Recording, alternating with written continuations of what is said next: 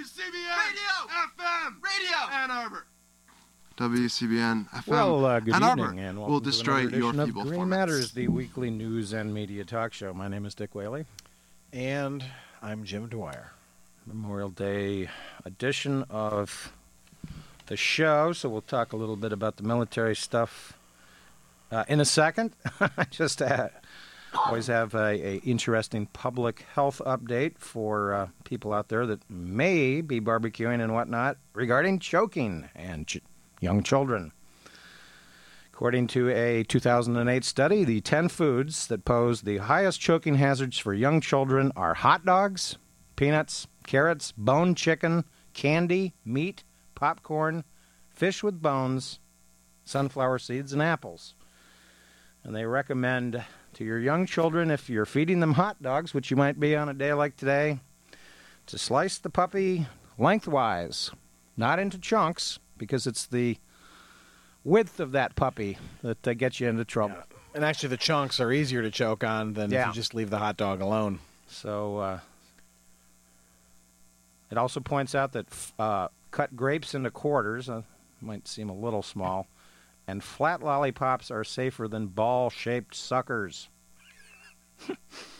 so uh, there you have it. Your safety tip for well, today. Another safety tip for today might be uh, don't barbecue in an electrical storm. I've seen that done before, and not just in uh, hilarious comedy uh, hijinks movies, but uh, it is dangerous and, don't foolhardy. walk around in bare feet uh, in thunder showers either, because water is a conductor, and your skin, and we're 75% water, human beings, that is a direct conductor to wet pavement. Yep.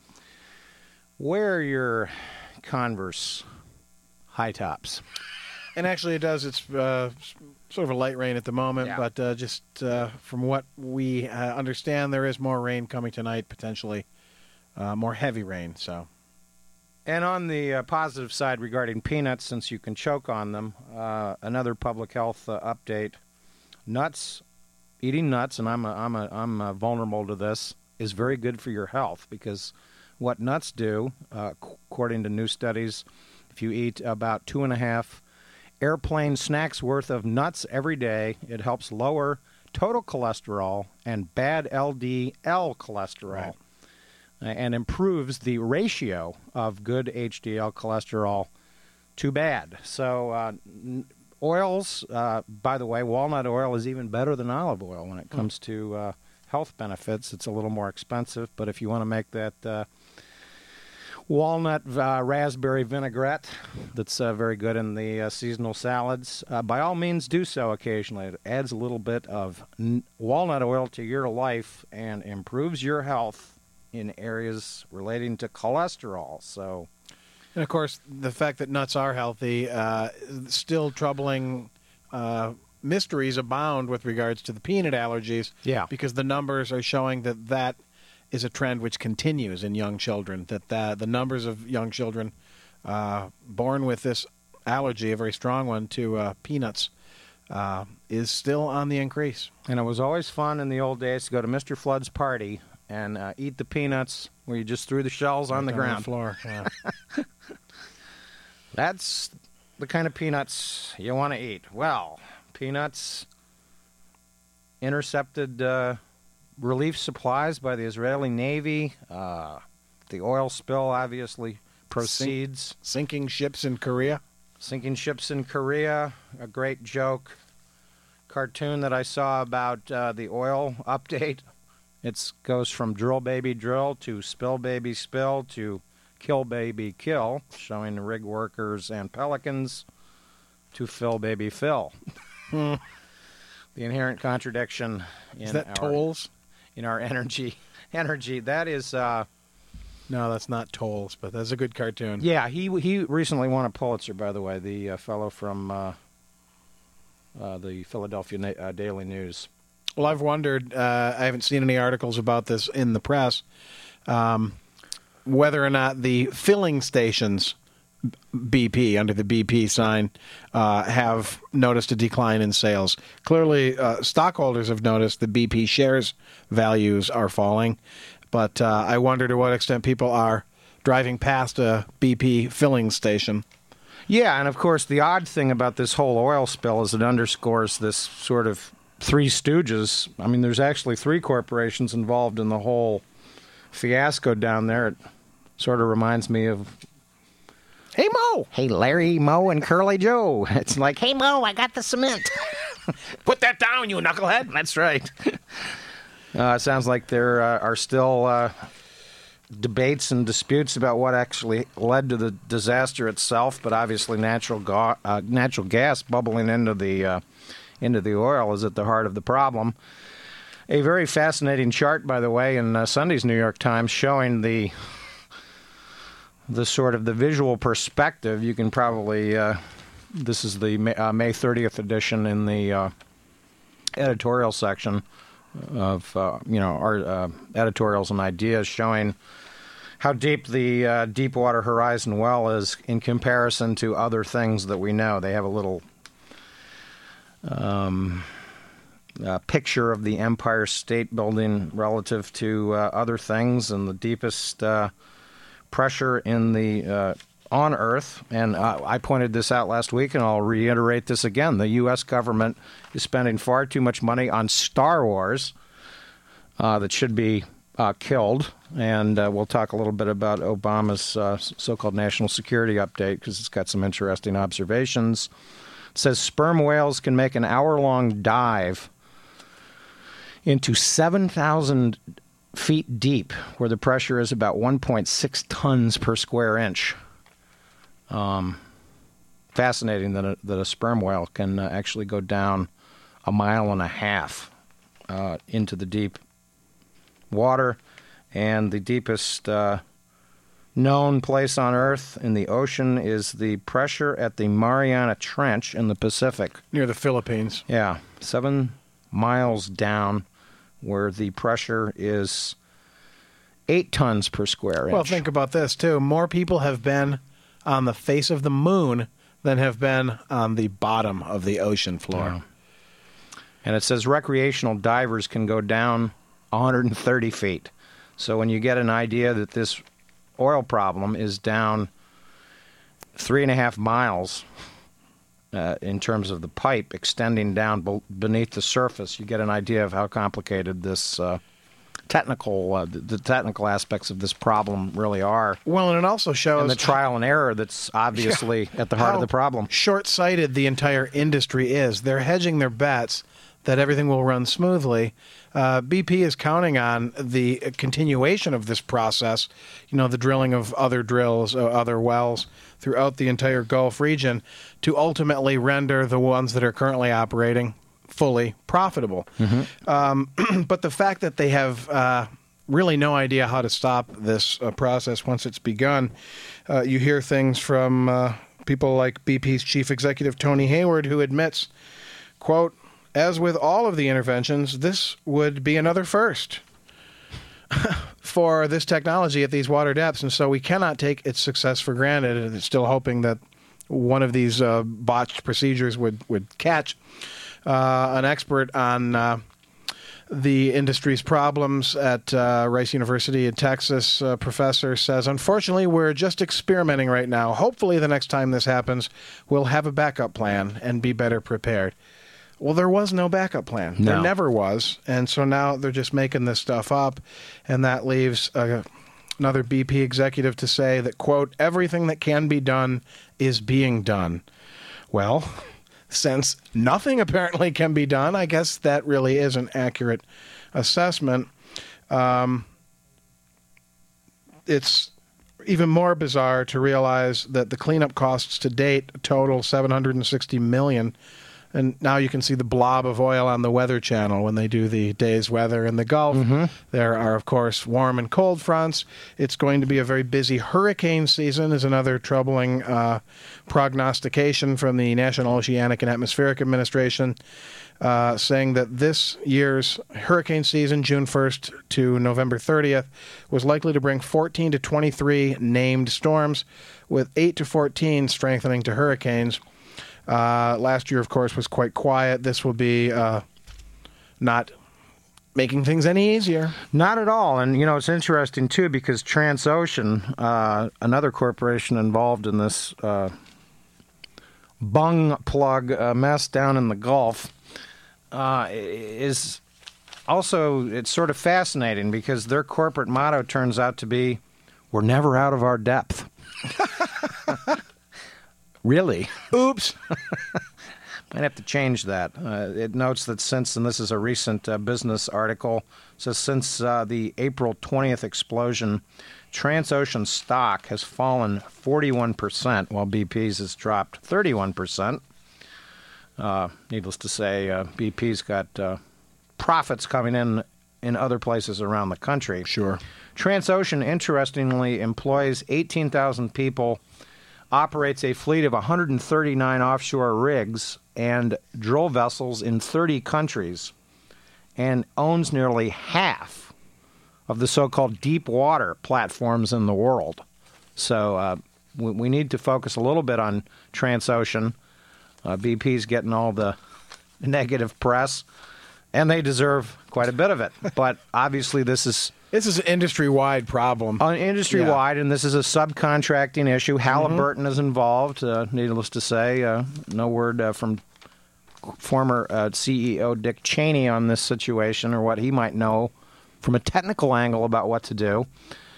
It's interesting that uh, the article by Clifford Krauss and Tom Zeller note that the New York Times in an examination of Transocean's pollution and accident records showed that, quote, it had performed on par with other companies working in the Gulf. Before the Deepwater Horizon accident, Transocean's current drilling vessels had accounted for about 15% of the 770,000 uh, gallons of chemicals and petroleum spills in the last decade in the Gulf based on a review uh, of uh, completed investigations by the U.S. Coast Guard. So it's interesting, and then it goes on to note uh, the company's board suspended executive bonuses for 2009 after four workers died in separate incidents on separate rigs in different com- uh, countries. So these pr- problems mm. have happened elsewhere. Uh, obviously, none have been uh, this serious, but the growing size of this uh, uh, weather uh, channel uh, feature is very troubling. And it, I think, in retrospect, is is quite clear that using this dispersant, which has also unknown environmental consequences uh, to marine life and human health, because they note that uh, several workers have been uh, complaining of breathing problems related to the dispersant. It's the use of the dispersant that may prove to be one of the uh, big blunders in this whole sorry affair. Yeah. Hey Moe, I got the cement. and actually, uh, with regards to the dispersant, I wanted to say that well, just in case you know you're sick of hearing it from a uh, we're concerned about the environment perspective, and you're not going to get anywhere near uh, Fox News or any other corporate mainstream news. Let's briefly consider the corporate perspective on all of this. Uh, to much amusement, I think we will find Ed Crooks uh, writes in uh, the Financial Times of May 28th that President Obama's decision to suspend all offshore uh, oil and gas drilling, even for wells that are already underway, would create, quote, a moratorium on economic growth and job creation. Well, who offers us that warning? The Industry Association. That's right. the people who want to keep drilling because that is their uh, that's their racket. Um, well, uh, and about the dispersant, uh, BP, of course, claims that this product, which is called Corexit, uh, that's actually the name C O R E X I T. Mm-hmm. Hey Moe, where's the Corexit? Sounds like a laxative. Uh, Corexit remains the best option for subsea application. Uh, their press release continues. The oil company has to date sprayed 600,000 gallons of the dispersant onto the sea surface, pumped another 55,000 gallons into the area underwater. Well, clearly making Corexit is good for the economy, so maybe oil spills in general are good for the economy in a twisted and roundabout way. Uh, how does this chemical work? Well, it's designed to break the oil into droplets that will then be eaten up by microbes in the ocean. I suppose the information about which microbes these are and, and, and how successful and how ravenous their appetites are is probably available out there somewhere, but uh, not uh, forthcoming from BP. But here's the kicker. Uh, BP and some of the dispersant manufacturers claimed that some of its answers to the EPA's questions about toxicity contained confidential business information. In other words, patented trademark chemical configurations, but also potentially embarrassing revelations. Yeah, and for all we know, uh, Corexit is Coca Cola. Right. I mean, they're shooting ground up tennis balls and tires. Rubber tires, and Dr. Pepper. Dr. Pepper is. The, let's try that. Why not? you can be a pepper too. Hey, Moe. Hey, Moe. Yeah, and uh, speaking of other idiots, uh, of course, uh, Rand Paul recently made a lot of news uh, questioning the 19 Civil Rights, uh, 1964 Civil Rights Act, and he apparently uh, a couple of weeks ago, quote, according to Paul Krugman, declared that the president's criticism of BP over the disastrous oil spill in the Gulf is un-American and that, quote, sometimes accidents happen. Indeed. God, what's on America? mistakes were made, as the saying made, goes. yeah. Yeah. Well, he's making a lot of mistakes. And uh, this, by the way, in, in an, an interesting editorial uh, where Paul Krugman uh, encourages uh, Barack Obama to criticize corporations, noting that uh. Roosevelt uh, turned corporate opposition into a badge of honor. Quote, I welcome their hatred, he declared. And uh, Krugman concludes his editorial it's time for President Obama to find his inner FDR and do the same. Of course. And of look- course, Obama had a press conference last week. Indeed, and came down hard and, and heavy on the, shutting down the drilling. And what's easy to forget, uh, especially I think uh, for those critics who look back at FDR and you know denounce him as a socialist, uh, it was that very approach that you know gives uh, the, the opportunity to say that FDR perhaps saved capitalism yes. uh, in this country during a very troubled time. And so, uh, yeah, you can uh, look at what he did by wearing that as a badge of an honor and uh, not be denounced ultimately in the big picture as some sort of communist uh, renegade. Yeah, well, I don't know why criticizing. Uh, British petroleum.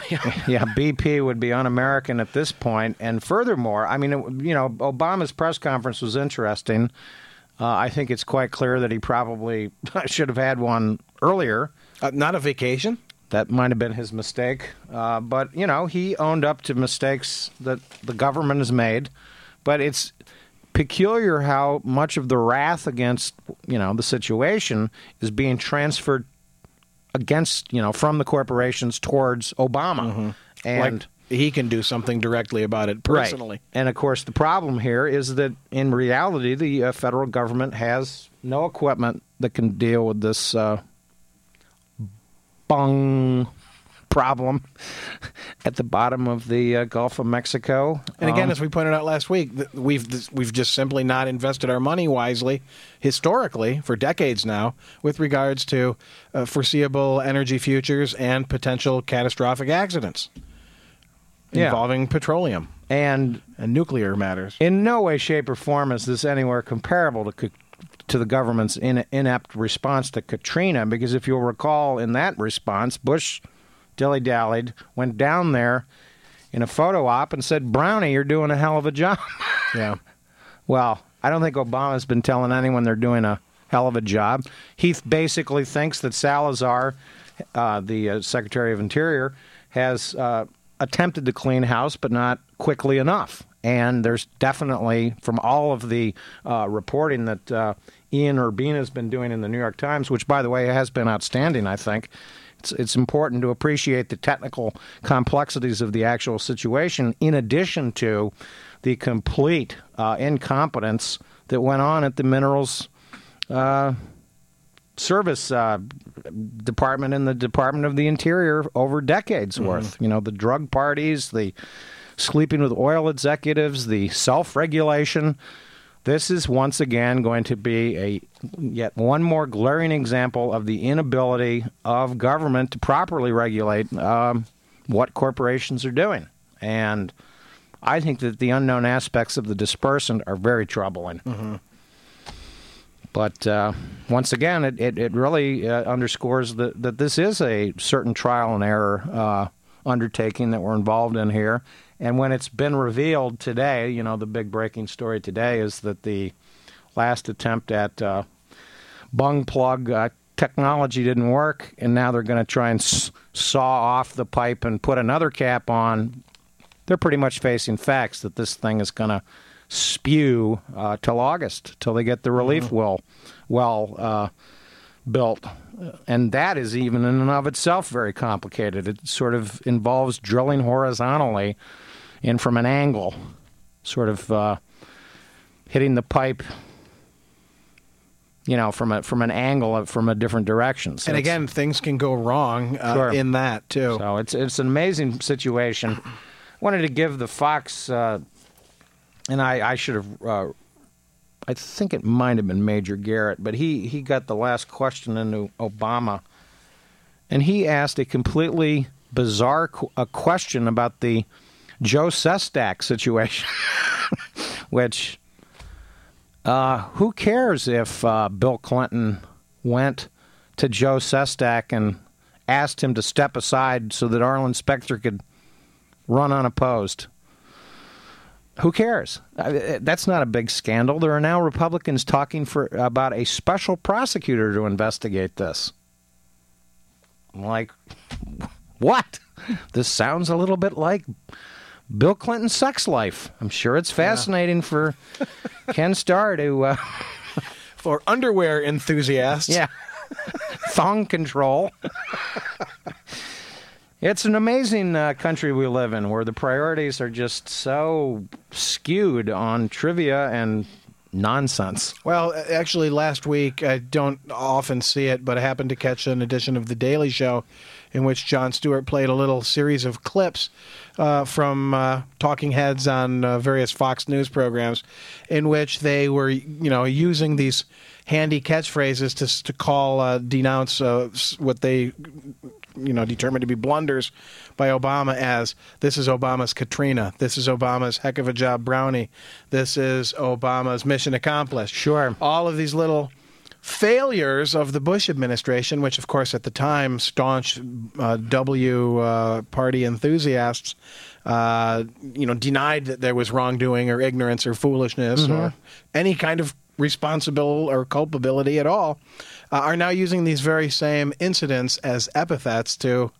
fling uh, at Obama, who of course As if he somehow has uh, had a been on vacation for weeks and weeks. well been, been on vacation or or you know participated in in a mission accomplished stunt. Right. What's he done that's anywhere comparable to that?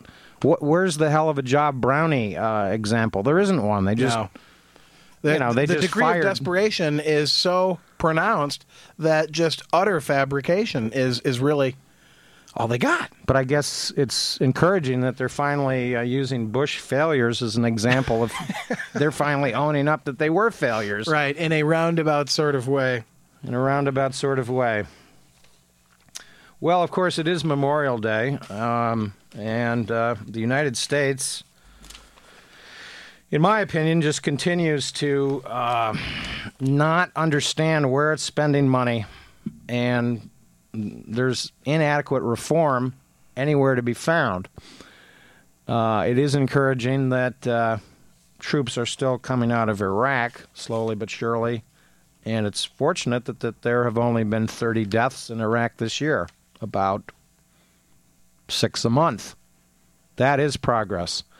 But I, it is very interesting that the national security strategy for the United States that's uh, going to be presented shortly has some big, interesting changes that, of course, I'm sure that the GOP will oppose. President Obama's uh, national strategy document that apparently is uh, about to be released now admits that the United States will quote have to live within the, in its means in a world in which two wars cannot be sustained for much longer, and the rising inevitability begins to erode uh, as some of America's influence declines around the globe. Um, it's interesting, and this from the article by David Sanger and Peter Baker uh, notes uh, Congress, and this document is required by Congress, is, uh, as they put it, bound to reignite the argument over the way uh, Mr. Obama has directed foreign policy over 16 months. His critics inclined to portray him as too eager to apologize for America's failings and too willing to surrender the nation's role as the single indispensable superpower. Um, Anointed by God, of course. Yes. if not brownie. But the Obama team, quoting again from Mr. Sanger, it's a document that recognizes the world as it is and ends an era of illusion in which the uh, uh, Washington is confused, projecting power uh, with achieving results. We are no longer less powerful, Secretary of uh, State Hillary Clinton said at the Brookings Institute on Thursday last week. We are shifting uh, actually, the Thursday was two weeks ago. We are shifting from an almost dir- direct application and exercise of American power. In a world like this, American leadership isn't needed less, it's needed more. But it's important to distinguish between leadership, which is needed, Yeah. Which involves communication skills and knowledge and understanding and education and all of these Yeah. things that diplomacy, and Yeah. the things that have been going on, and not military power. In other words, it's the it's the the abuse of military power that continues to beleaguer the United States. It's interesting that recently the uh, Senate approved uh, sixty billion dollars uh, for continuing to finance the wars in Iraq and Afghanistan. Um, and it's interesting because the article notes that the Democrats struggled to round up votes for a major package of business tax breaks and safety nets.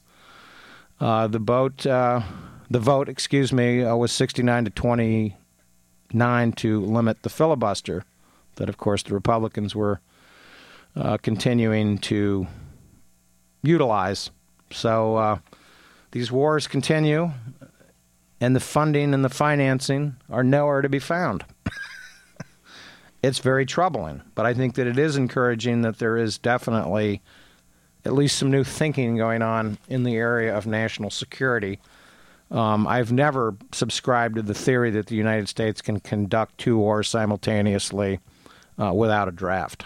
And uh, on a, on Memorial Day, it is interesting to. I, I heard some public radio today in which uh, the the wives the wives of the military, the spouses of the military, um, came into uh, focus and uh, how they're being impacted by the war. And Thomas Ricks, apparently a rather well-known military author and former writer at the Washington Post, asks the question: How many spouses of the military, uh, current military members deployed to Iraq and Afghanistan have committed suicide.